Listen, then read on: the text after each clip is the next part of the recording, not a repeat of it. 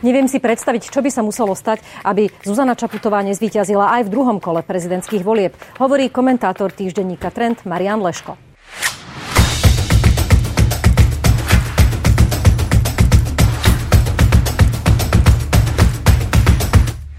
Maroš, vitaj. Ďakujem ti, Evka. Koľko si ty už takýchto volieb absolvoval? Priznaj sa. Oh, radšej to nepočítam. Vyšlo by z toho, že som už veľmi starý. Ale aj veľmi skúsený, takže predpokladám, že ťa už málo čo prekvapí v takýchto prípadoch. Pre, prekvapilo ťa niečo na týchto voľbách? Oh, prekvapilo, pretože jedna vec sú prieskumy a druhá vec je realita. A teraz, že realita zodpovedala prieskumom, to zase nebýva také časté. Momentálne tiež opäť s prieskumami si pomôžem. Fokus predpokladá, že Zuzana Čaputová vyhrá v druhom kole s Marošom Šefčovičom na zhruba úrovni šesťdesiatštyri percent. Je to teda tak v tejto chvíli, že otázka nestojí tak, či vyhrá, ale že o koľko vyhrá? Má to isté? No, musel by sa stať zázrak alebo niečo, čo si nevieme predstaviť, aby Maroš Šefčovič dokázal tú stratu stiahnuť, ale ako som to napísal v dnešnom svojom skoronárnom komentári, kým nie je vyhraté všetko, nie je vyhraté nič. Takže nikto nemá nič mať za definitívne, lebo nikto nikdy nevie, čo sa môže stať. Od čoho to bude závisieť teraz ten výsledok v druhom kole? No, o, predovšetkým o, Šefčovič podľa mňa potrebuje nejaký zničujúci úder na Zuzanu Čaputovú. Niečo, čo otrasie voličmi a vierou voličov Čaputovej, že majú ju ísť voliť. Neviem, čo by to malo byť, ale v každom prípade budú sa snažiť, aby prišli s nejakou veľmi zložitou, ťažkou informáciou, škodlivou. A zase na druhej strane potrebuje presvedčiť aspoň časť voličov Harabina a Kotlebu a to bude tiež ťažká úloha. Takže k tomu sa dostaneme, ale Maroš Šefčovič sa už ukázal ako veľký bojovník od prvej chvíle. V nedeľu ráno hneď o deviatej na er té vé es mal prvý duel so Zuzanou mm, Čaputovou, mm. zatiaľ čo ona vystupovala veľmi zmierlivo, opäť mu zagratulovala no. za ten postup a zdôraznila, že je rada, že práve s ním postúpila do toho druhého kola. Maroš Šefčovič okamžite išiel do, do konfrontácie a začal vyťahovať to, že bude dôležité zdôrazniť rozdiely medzi ano. nimi a spomínal témy ako konzervatívne, teda kresťanské versus ano. liberálne hodnoty migrantov ano. a tak ďalej. Komu môže pomôcť takáto taktika?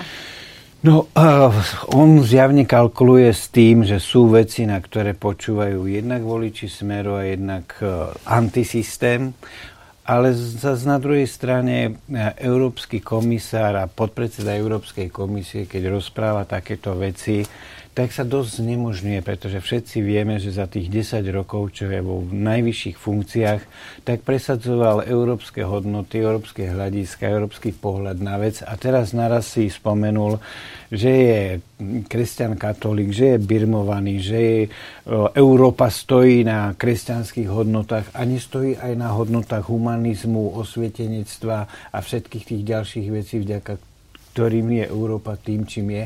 Ale tie až tak veľmi nezaujímajú toho voliča Smeru. Presne, veď presne. Takže nehovorí on presne to, čo chce ten volič Smeru počuť. Presne, to je rolová situácia. On sa rozhodol, že teraz som v situácii, kedy sa musím pokúsiť Čaputovej náskok stiahnuť a budem rozprávať presne to, čo tí ľudia, ktorí by ma prípadne mohli voliť, chcú počuť.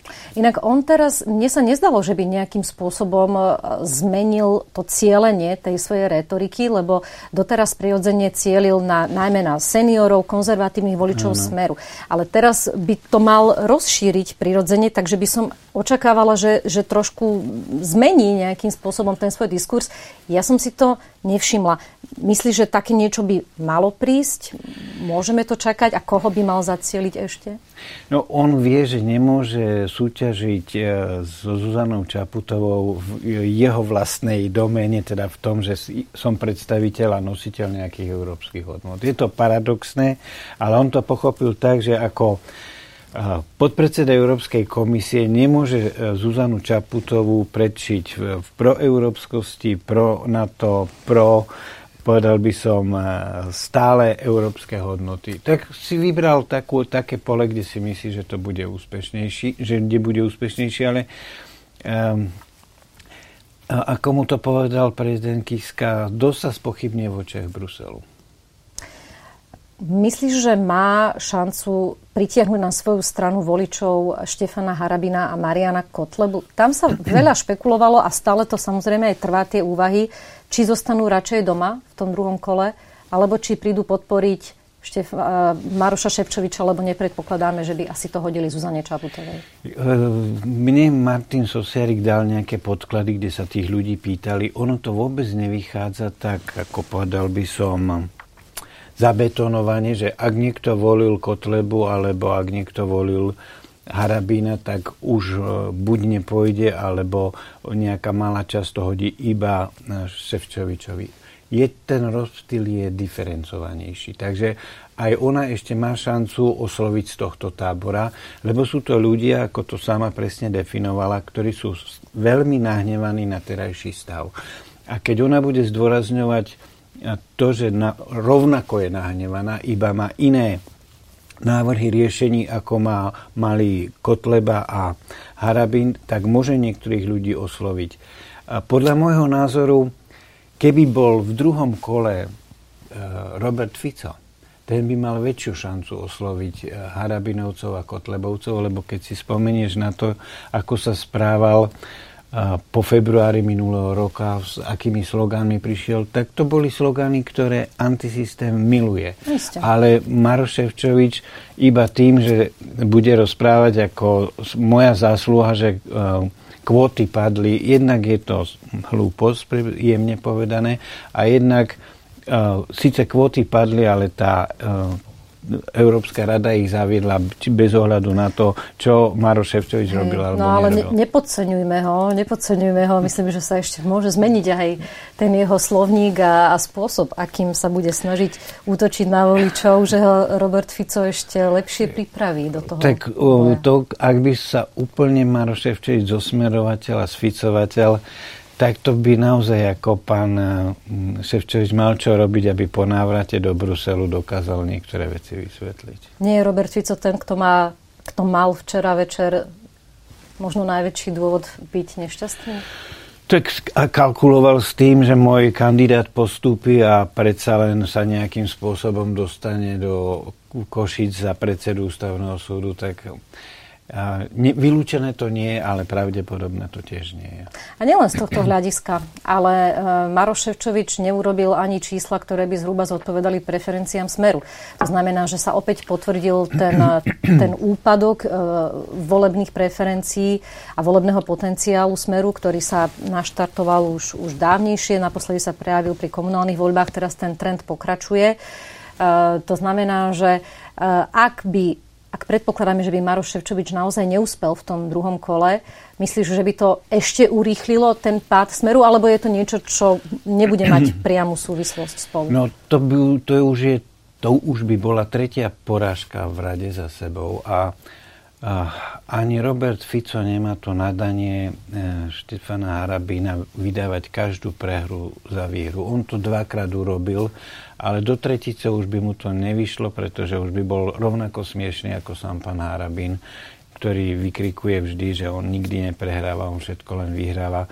Naozaj, ak by voľby druhé kolo dopadlo tak, že by Maroš Šefčovič prehral ešte s väčším rozdielom ako on s Kiskom, tak toto vydávať za výhru, to už by naozaj ani Robert Fico nemohol. Mohol Maroš Šefčovič ako kandidát najsilnejšej vládnej a parlamentnej strany očakávať lepší výsledok?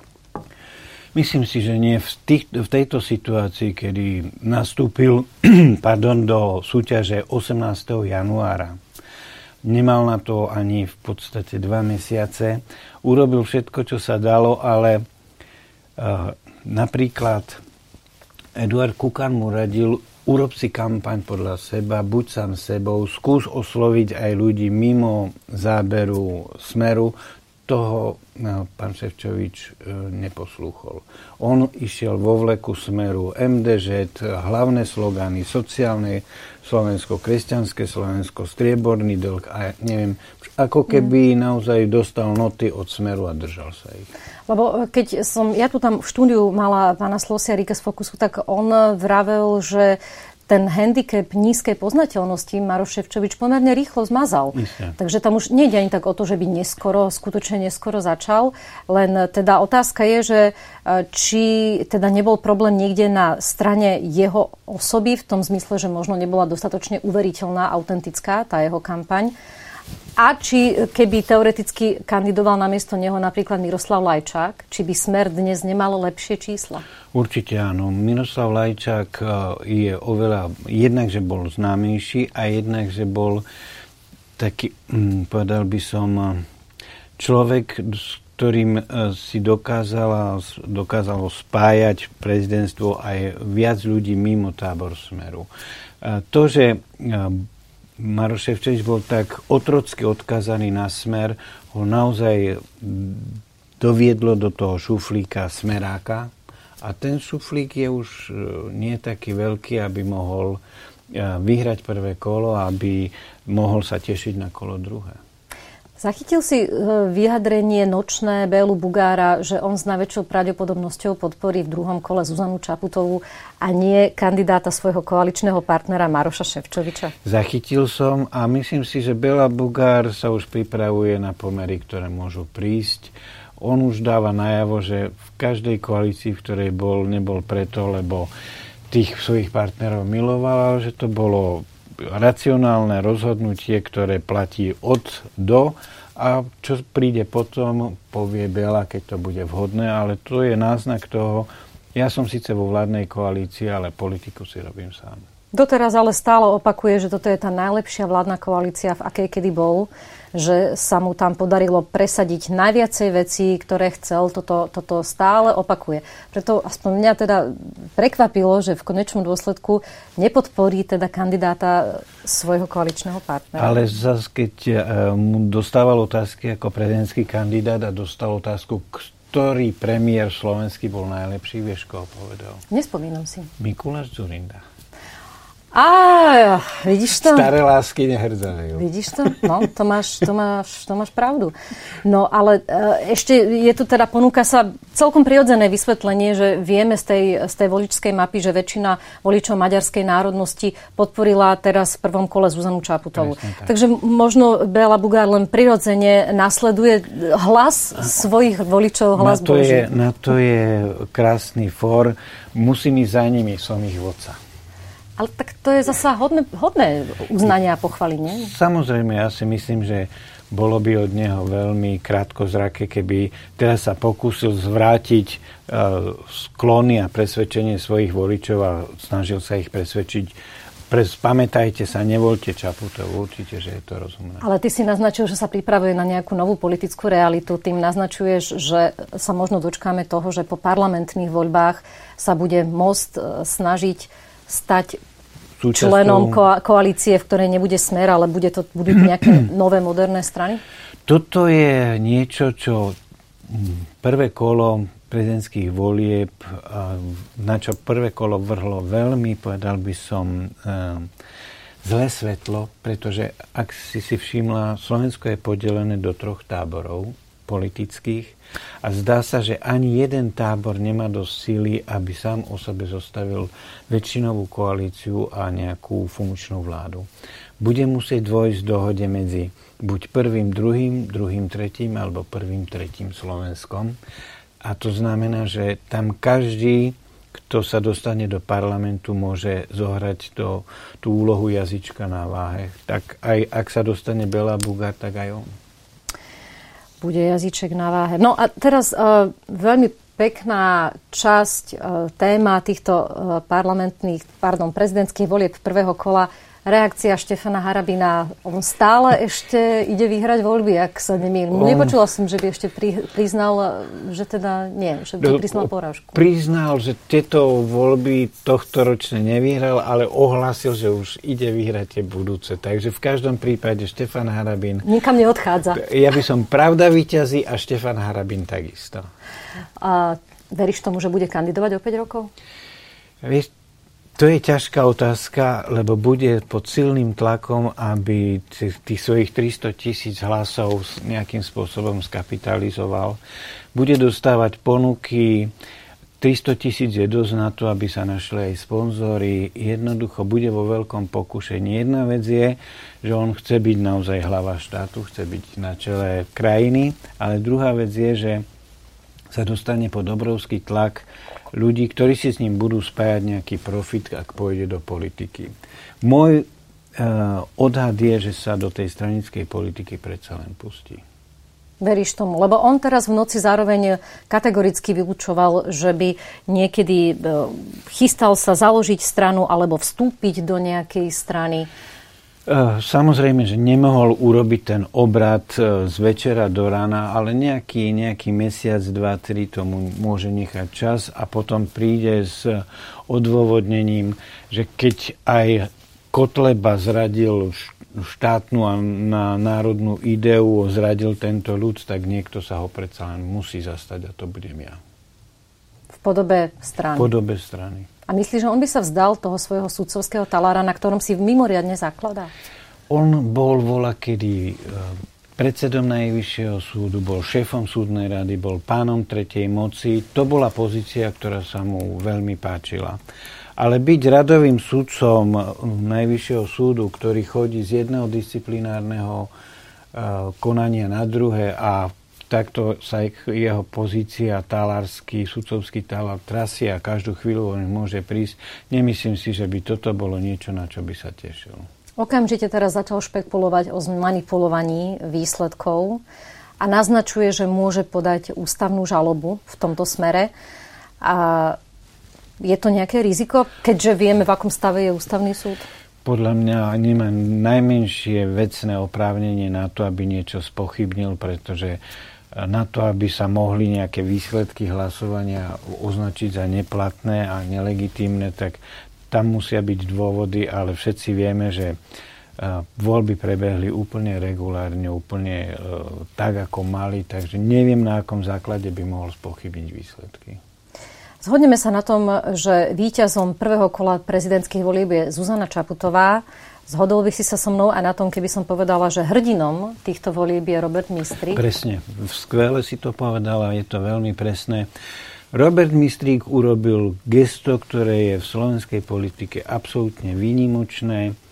Gesto, ktoré človek ako Štefan Harabin nevie pochopiť a vidí za, ňom, za ním iba korupciu, pretože povedal, ak niekto dal pol milióna eur na to, aby bol zvolený a potom sa vzdá, to môže byť iba korupcia. Toto je klasika. Prejav jeho vnútorného sveta. Ako on vníma svet, to je vidieť. Kotlebu ani Harabina nenapadlo, že by sa vzdali vo svoj prospech. Mistríka áno, pretože Mistrík si cenil viac politickú ideu ako svoj osobný úspech. A to je naozaj niečo, čo je na Slovensku výnimočné. Inak uh, on teraz začal, Robert Mistrík, vysielať také protichodné signály ohľadom svojej možnej politickej mm-hmm. budúcnosti.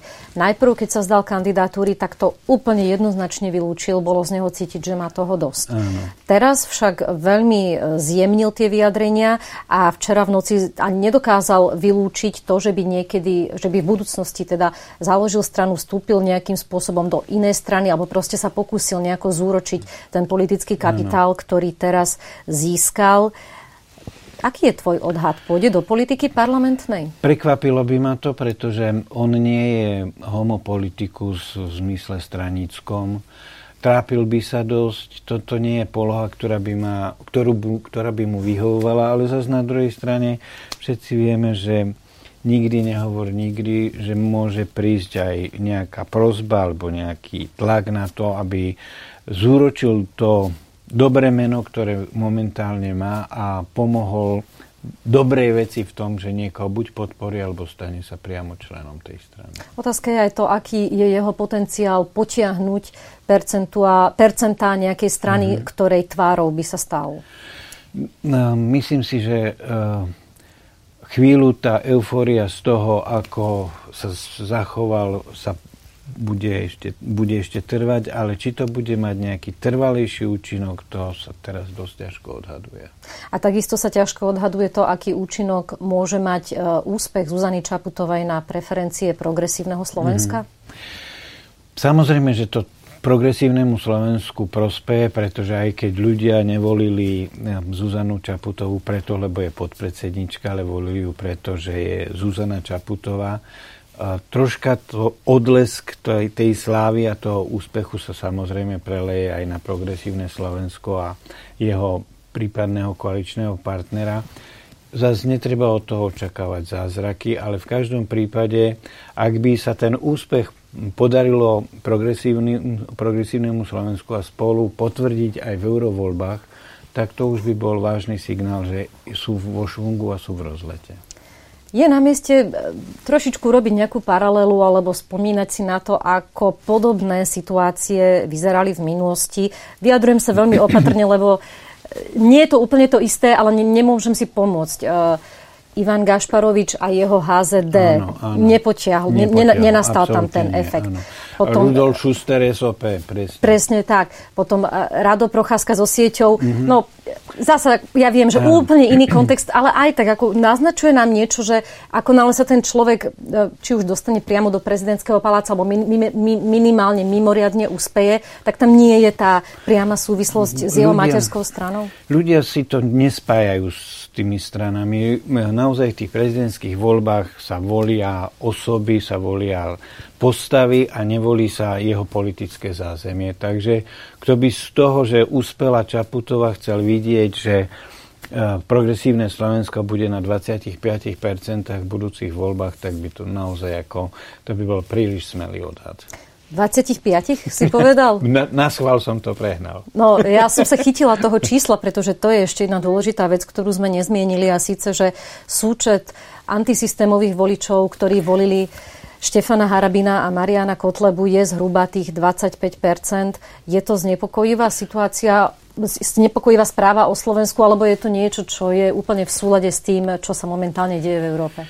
No, um, povedal by som, že nie sme celkom výnimoční, ale zase na druhej strane to číslo je na môj vkus strašne vysoké. Ukazuje to, ako keby um, bol problém zostaviť vládu, ktorá um, by si dala za cieľ nepustiť z antisystému nikoho k moci. Um, vyzerá to tak, že prvé, druhé Slovensko, to znamená vládne a opozičné, nejakým spôsobom budú musieť spolupracovať na tom, aby sa ľudia z antisystému nedostali do systému, aby neprišli k výkonnej moci, čo by bola dosť veľká katastrofa. Počkaj, ty hovoríš o stavaní hrádzi proti extrémizmu? Už opäť, áno. Bude nutné postaviť hrádzu proti extrémizmu? No, stavali sme ju štyri roky tak, že sa voda rozliala ďaleko za tú hrádzu a zdá sa, že budeme musieť postaviť ešte jednu. Neviem ešte, koľko tých hrádzi budeme musieť postaviť, ale raz ten... Ten príliv antisystému podľa môjho názoru musí začať klesať. A ty si naznačil, že by na to malo spolupracovať súčasné vládne a teda opozičné Slovensko, takže si podľa teba by sa mali súčasné opozičné strany dostať do koalície aj so Smerom? So Smerom bez Roberta Fica, Roberta Kaliňáka a všetkých tých, ktorí už by naozaj mali z politiky odísť. Neviem si predstaviť, že by títo ľudia zostali a niekto s nimi urobil normálnu vládnu koalíciu. Ak by uspela Smere garnitúra uh, okolo Petra Pellegriniho, vtedy by to bolo možné. Ale to naozaj chce odchod všetkých tých, ktorí sa pričinili o desať rokov Smeru, ako ho poznáme. Ďakujem ti pekne za rozhovor, Maroš, a uvidíme, čo budeme hovoriť po druhom kole. Ďakujem ti aj ja.